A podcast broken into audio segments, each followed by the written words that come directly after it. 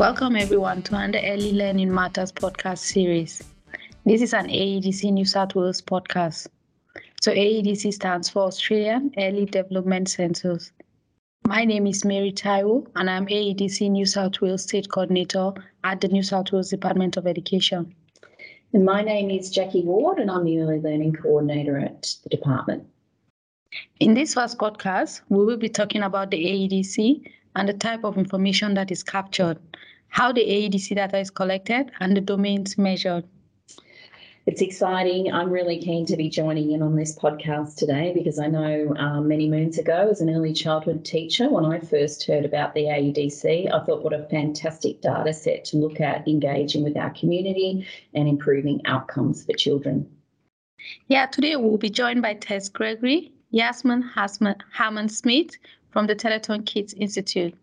The agency, this is the agency that provides strategic oversight to the A E D C project at the national level. Hi, I'm uh, Yasmin Hammond-Smith and I'm um, honoured to have been invited to talk to you, Jackie and uh, Mary, today. I've been working with the A E D C um, for about eight years in my role at the Telethon Kids Institute, and uh, I've been really lucky to be able to go out to talk to schools about the data, um, what supports they would like to be able to use it, sort of value they can get from it, and um, hear about the terrific ways they've been using the data to make change for their kids. So I'm really excited to be able to share some of those learnings with you today. Thanks, Mary. My name's Tess Gregory and I am an um, academic who works for the Telethon Kids Institute. Um, I'm also really thankful to be invited along today to talk about the A E D C data. It's a really valuable data set, um, both for the state governments as well as the federal governments and communities and schools across the whole of Australia to understand what's going on in terms of children's development when they start school and the best ways that we can support families and children to have a great start. Can I just add um, some acknowledgement? Tess and I are sitting on uh, Kaurna country today, and I'd like to res- pay my respects to Kaurna elders past and present and acknowledge the importance of culture and country for living Kaurna people today.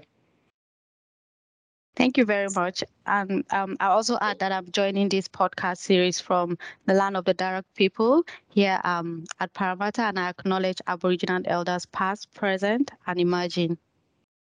Thanks, Mary. I'm also on Dharug land, so um, yeah, acknowledge country and uh, thank the traditional custodians for their great care of um, our beautiful spaces. Thank you very much, everyone, for introducing yourselves. And as um, earlier mentioned, as part of my role in with the A E D C project in New South Wales, it's been an interesting journey in engaging with different stakeholders to understand their journey and how they've used the A E D C data. But just in a few sentences, I'll probably start. Um, what is the A E D C and how did it all come about? So it's the Australian Early Development Census. And we used to call it the A E D I, but it was rebranded in about two thousand fifteen to the A E D C. So I might jump in there, Mary, if you like. Um, the Telethon Kids Institute has been working with um, the A E D C program from uh, around two thousand two, two thousand three, and the instrument came to Australia from Canada, actually. The instrument that we use in the A E D C collection um, is called the E D I, and there was work done in Australia um, more than twenty years ago now, or around twenty years ago, to understand how we can better measure child development. So there's a lot of emerging science about the importance of those first five years of life.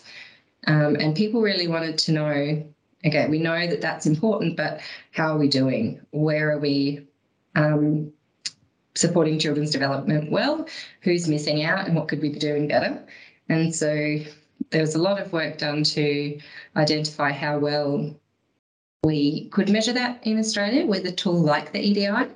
Um, whether it was suitable for our context, whether it was suitable for our different diverse cultural communities, um, and I guess the extent to which it, the data would be reliable for policy and planning. So that work happened um, across Australia with these sort of pilot communities, and the data really, in those very early days, the data that was collected between two thousand seven and two thousand nine has been used by those communities for a really long time um, in their planning, but for the majority of us, we've really only been exposed to the A E D C from sort of two thousand ten, after that first collection in two thousand nine, national collection.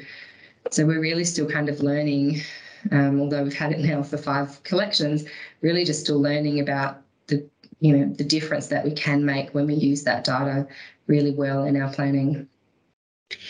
Yeah, it's really interesting to hear you say that, um, Yasmin, because I definitely um, was completely unaware as an early childhood teacher, you know, before I sort of went along to a, a, an event that was hosted by a local council, and it was a whole group of allied health professionals and early childhood services. And just, you know, knowing that there was a data set at that sort of community level, I guess, was really um, impactful to think about ways that you engage with communities. And I think in the early childhood space and the school space, there's, you know, within the uh, National Quality Framework and the School Excellence Framework, there's a call for schools and services to engage with their community. And this is a great way to do it, um, and have a bit of a collective impact on the work that we do, looking at the community level data. So exciting. It really brings evidence to those conversations, doesn't it? Yeah, definitely. And I also kind of think I love the idea that, you know, that it's a holistic look, and it's a look at children's development, because a lot of the things that once children get to school, there's a big focus on literacy, numeracy skills and things like that. So it's great to have the A E D C as a set that really looks at the whole child.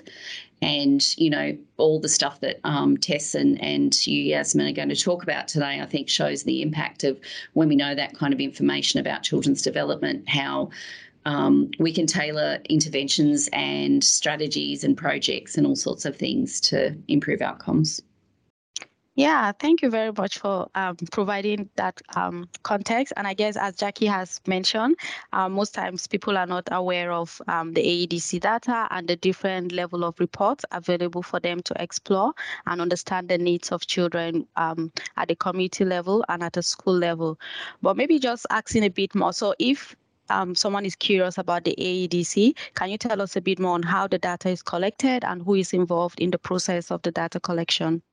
Yeah, so actually um, probably the only country in the world that does this, and um, I've been overseas a number of times talking about the A E D C to people, and they wondered, how on earth do we make this national data collection happen where we have this holistic measure of child development for, you know, over ninety-five percent of children every three years? Um, and the answer is we have a fabulous school system that's been willing to support the collection, and with the commitment of the education departments um, and independent government, um, independent schools and non-government schools around the country, um, the data is collected um, through the teachers. So we have a mammoth effort. There's about seven and a half thousand teachers mm-hmm. in every collection who contribute their knowledge of um, children in their class. And so they've known their children Uh, at this point in time for a term, and uh, they tend to have a really good sense of the way the children have developed holistically. Um, so it's that expertise of the teachers that we draw on. Uh, and they answer an instrument, they have training that supports them to be able to do that really well.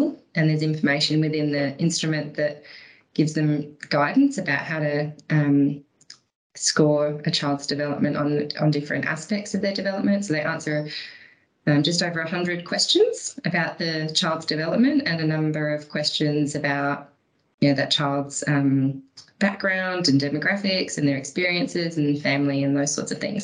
So we get a really rich picture through that um, expert knowledge that educators have of the children in their class as they've gotten to know them in their first year of school. Would you add anything to that, Tess? I missed anything? No, I think that's a really good summary. Yeah, thanks for that. I guess um, one of the questions that people often ask me um, as a state coordinator yes. when I talk to them about the data is, um, so how can we validate what the teachers are saying? Do they receive any training? And how much, how long do they need to have known the students for? And how do we consider the fact that there are so many variations in terms of teachers' perspective? Like how, how do you manage that in the data collection process?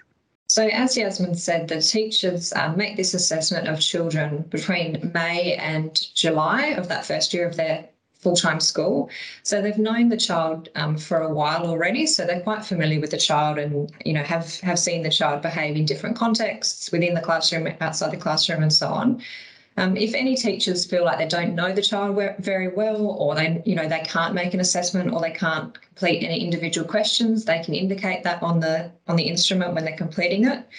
Um, but generally, the teachers are really well placed to make these assessments, and there's been quite a bit of um, validity research that's looked at.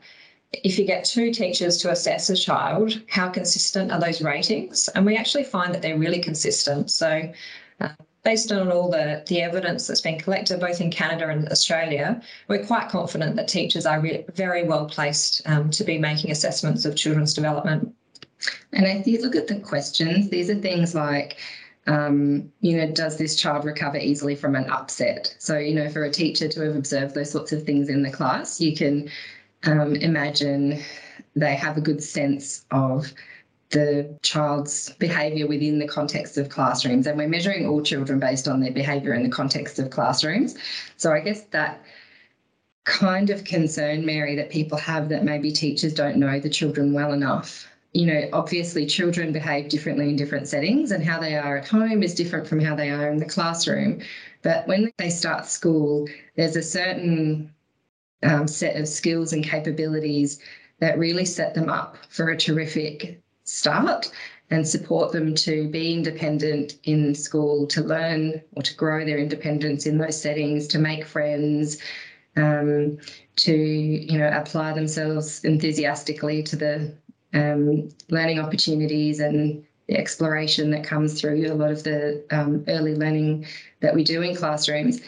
Um, so it's those kinds of skills that teachers are assessing the child on. So it's holistic in that it's about lots of different, lots of different skills that children bring to those environments, but it's not holistic in that it fully understands the child in the context of their family or their community. So Um, you know, if we're really clear, we're, we're talking about how well are children prepared when they start school to the world that they're confronted with at that point in time, really.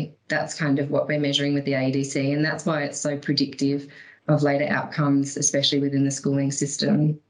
Yeah, thank you so much for um, explaining that. That's interesting to learn a bit more about.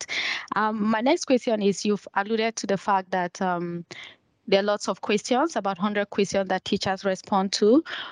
So how does that fit into, we understand that the A E D C has some domains, so what what what aspects of early childhood development is measured as a holistic measure of the child? So the A E D C measures five domains of children's development. The first one is their physical health and well-being. So this is things like kids' fine and gross motor skills. Then we measure their social competence. So that's um, the degree to which they can interact with other peers, um, their behaviour within the classroom and so on. We also measure emotional maturity. So this is things like um, whether children are coming to school anxious, whether they're showing signs of hyperactivity in the classroom or aggression, as well as their prosocial skills. The next domain is language and cognitive skills. So this is really emergent literacy and numeracy skills. And then the final domain is communication and general knowledge, and this measures kids' oral language skills. So we have a broad range. We measure those literacy and numeracy skills that are really important for schooling, but also those really important social and emotional learning skills, as well as their physical health and well-being. Right. Thanks so much for um, explaining that, uh, Tess. Well, that sounds very interesting to me. So how how is the data reported to teachers in all those domains once it's all captured? As you said earlier, there's these one hundred items that teachers complete. And then based on those one hundred items, children get a score for each of the five domains between zero and ten, where ten um, is the best possible score. So it means the highest development in that social competence or language, whichever domain we're talking about. And then children are classified into three different groups based on um, where they sit within those scores, those zero to ten scores. So children are either developmentally vulnerable, developmentally at risk, or developmentally on track. And when teachers and schools receive information about how their kids are going, it's not at an individual level. So they don't get a report about that child like they might with NAPLAN, for example. Instead, they get a summary report about how the children in their school or the, in the whole school are doing overall. So they will see information about the percentage of children within their school who are developmentally vulnerable on each of those five domains, And then there's also some summary information. So we also look at the percentage of kids who are vulnerable in one or more domains of the A D C, um, the percentage of kids who are vulnerable on, on two or more domains. So they, they really get um, a lot of information about the, the development of their children. And then there's also some contextual information that's provided back to schools. Things like um, the kind of experiences that kids have had prior to school, so whether they've been in preschool, the kind of uh, care arrangements that they've had and so on. So it's that, that school report that goes back to schools is quite comprehensive, but it's, it's a summary report. It's not an individual level child report. It's probably worth noting as well that schools can access other types of A E D C reports, so they can, um, the same way uh, anybody else in Australia can, access reports for the communities in which their schools are located, so they could compare, you know, how um, children in their schools compare to children in the surrounding community that might be going to other schools. Um, and they can, you know, look at that in relation to state and national data as well to get a sense of, I guess, you know, the areas where they might need to focus some of their attention. What is unique or different about the cohorts of kids coming to their school that um, might support them to think about the context of those children and how they can shape what they do um, to meet those contexts. It's a great opportunity, I think, too, for um, schools to really have a look, I think, at what's the data in another area and say, okay, well, what are those guys doing, particularly if they're running a range of initiatives or um, other projects of connecting to community? What can I learn as my, what can my school learn in, in terms of improving outcomes for children as well? Great examples of the ways some schools have really shifted their community level data. So we don't think about that, you know, being a possibility sometimes because, well, the A E D C is collected by the time kids are already out of school. So anything the schools do is, um, you know, shifting the future trajectories of kids rather than the trajectories of the next cohort of kids coming through. But through some of the work that schools have done in their communities, really as leaders of, um, you know, in childhood, uh, a leading organisation in um, the lives of kids and families, they, um, they've been able to bring people together to achieve some really great change for kids in their communities. And those are the sorts of stories I've been really inspired by as I've done this work. It's a real great opportunity, isn't it, for uh, schools and early childhood services and community organisations to partner together, I think, and think about, you know, um, a continuum of learning and, and fostering, you know, ch children, you know, creating a sense of belonging because, you know, they're known, valued, valued and cared for from one setting to the other. Yeah, you're right. That partnership, Jackie, that's exactly it. I think it's through those partnerships um, and those connections and building that um, continuum of support that those changes that I've seen tend to really take place.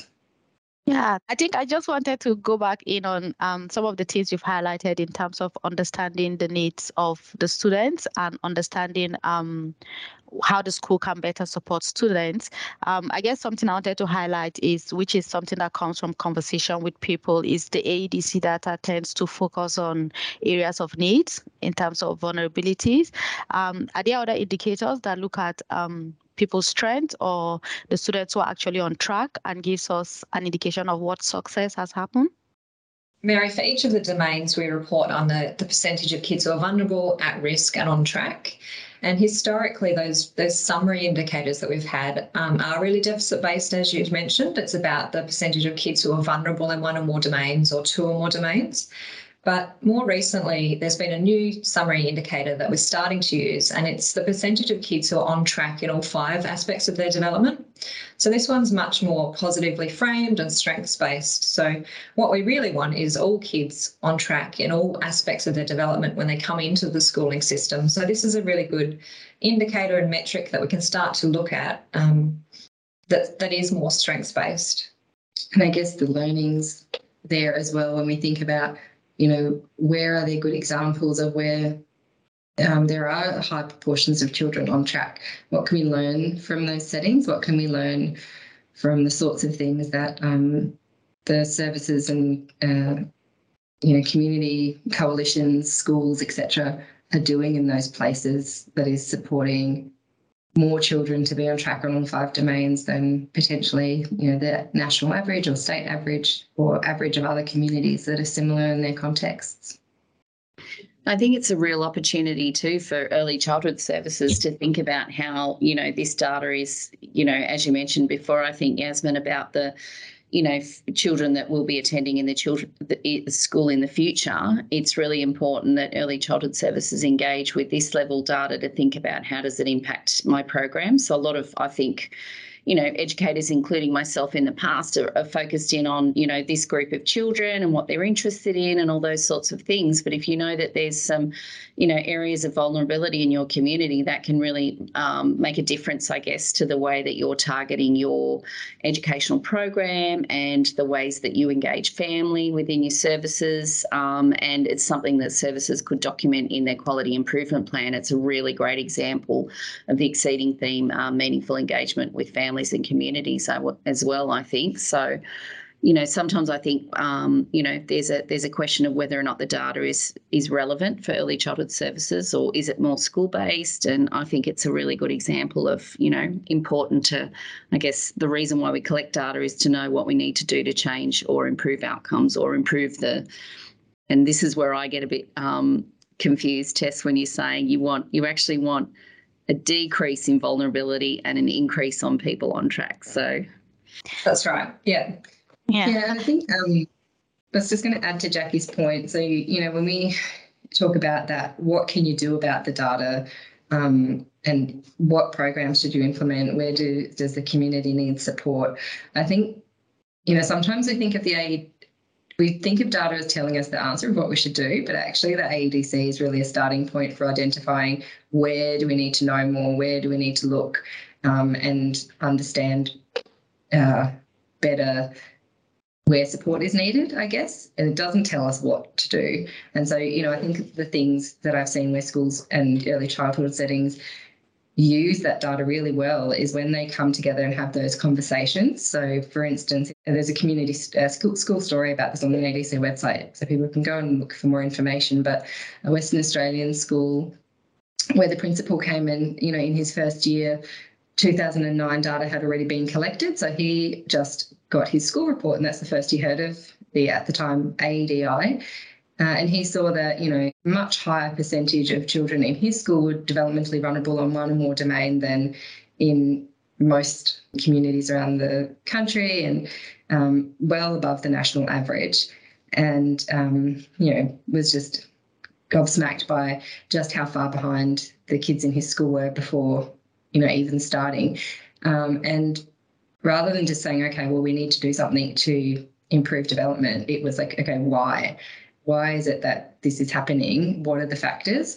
And they were in a very um, socioeconomically disadvantaged area, low levels of employment, um, lots of social problems, um, and all kinds of challenges.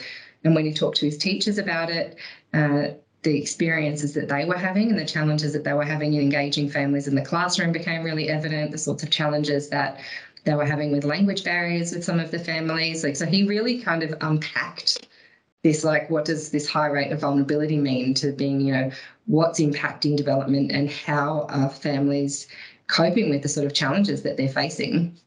And through that was able to employ a social worker within the school to improve family engagement, to provide more support to families, to make it safer for families to come in and have someone at the school that they felt they could talk to. So, you know, that kind of improved fa- family engagement.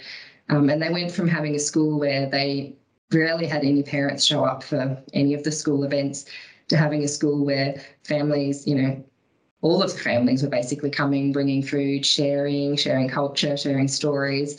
Um, and, you know, you think that that's great, that's improved the environment in the school, but these families, these kids, they have younger siblings, the parents are now more engaged with services, the community's finding the school a safer place to come and, um, you know, as a, a source of information for where they might get support when they're struggling with something.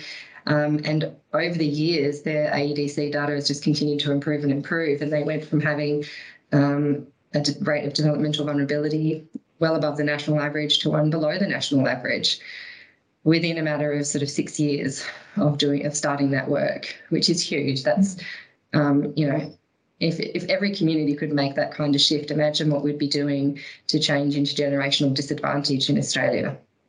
Yeah, that's a really good point, isn't it? You know, like it's just, it's not just the fact that we're improving educational outcomes for the children themselves, but we're actually improving health um, outcomes and, you know, avoiding justice issues, lots of different things. There's a, there's a huge um, impact, collective impact on the whole health of the community, isn't it? Thank you, Yasmin, Tess and Jackie. And hopefully we can catch up in our next A E D C podcast, which focuses on um, engaging with the A E D C data.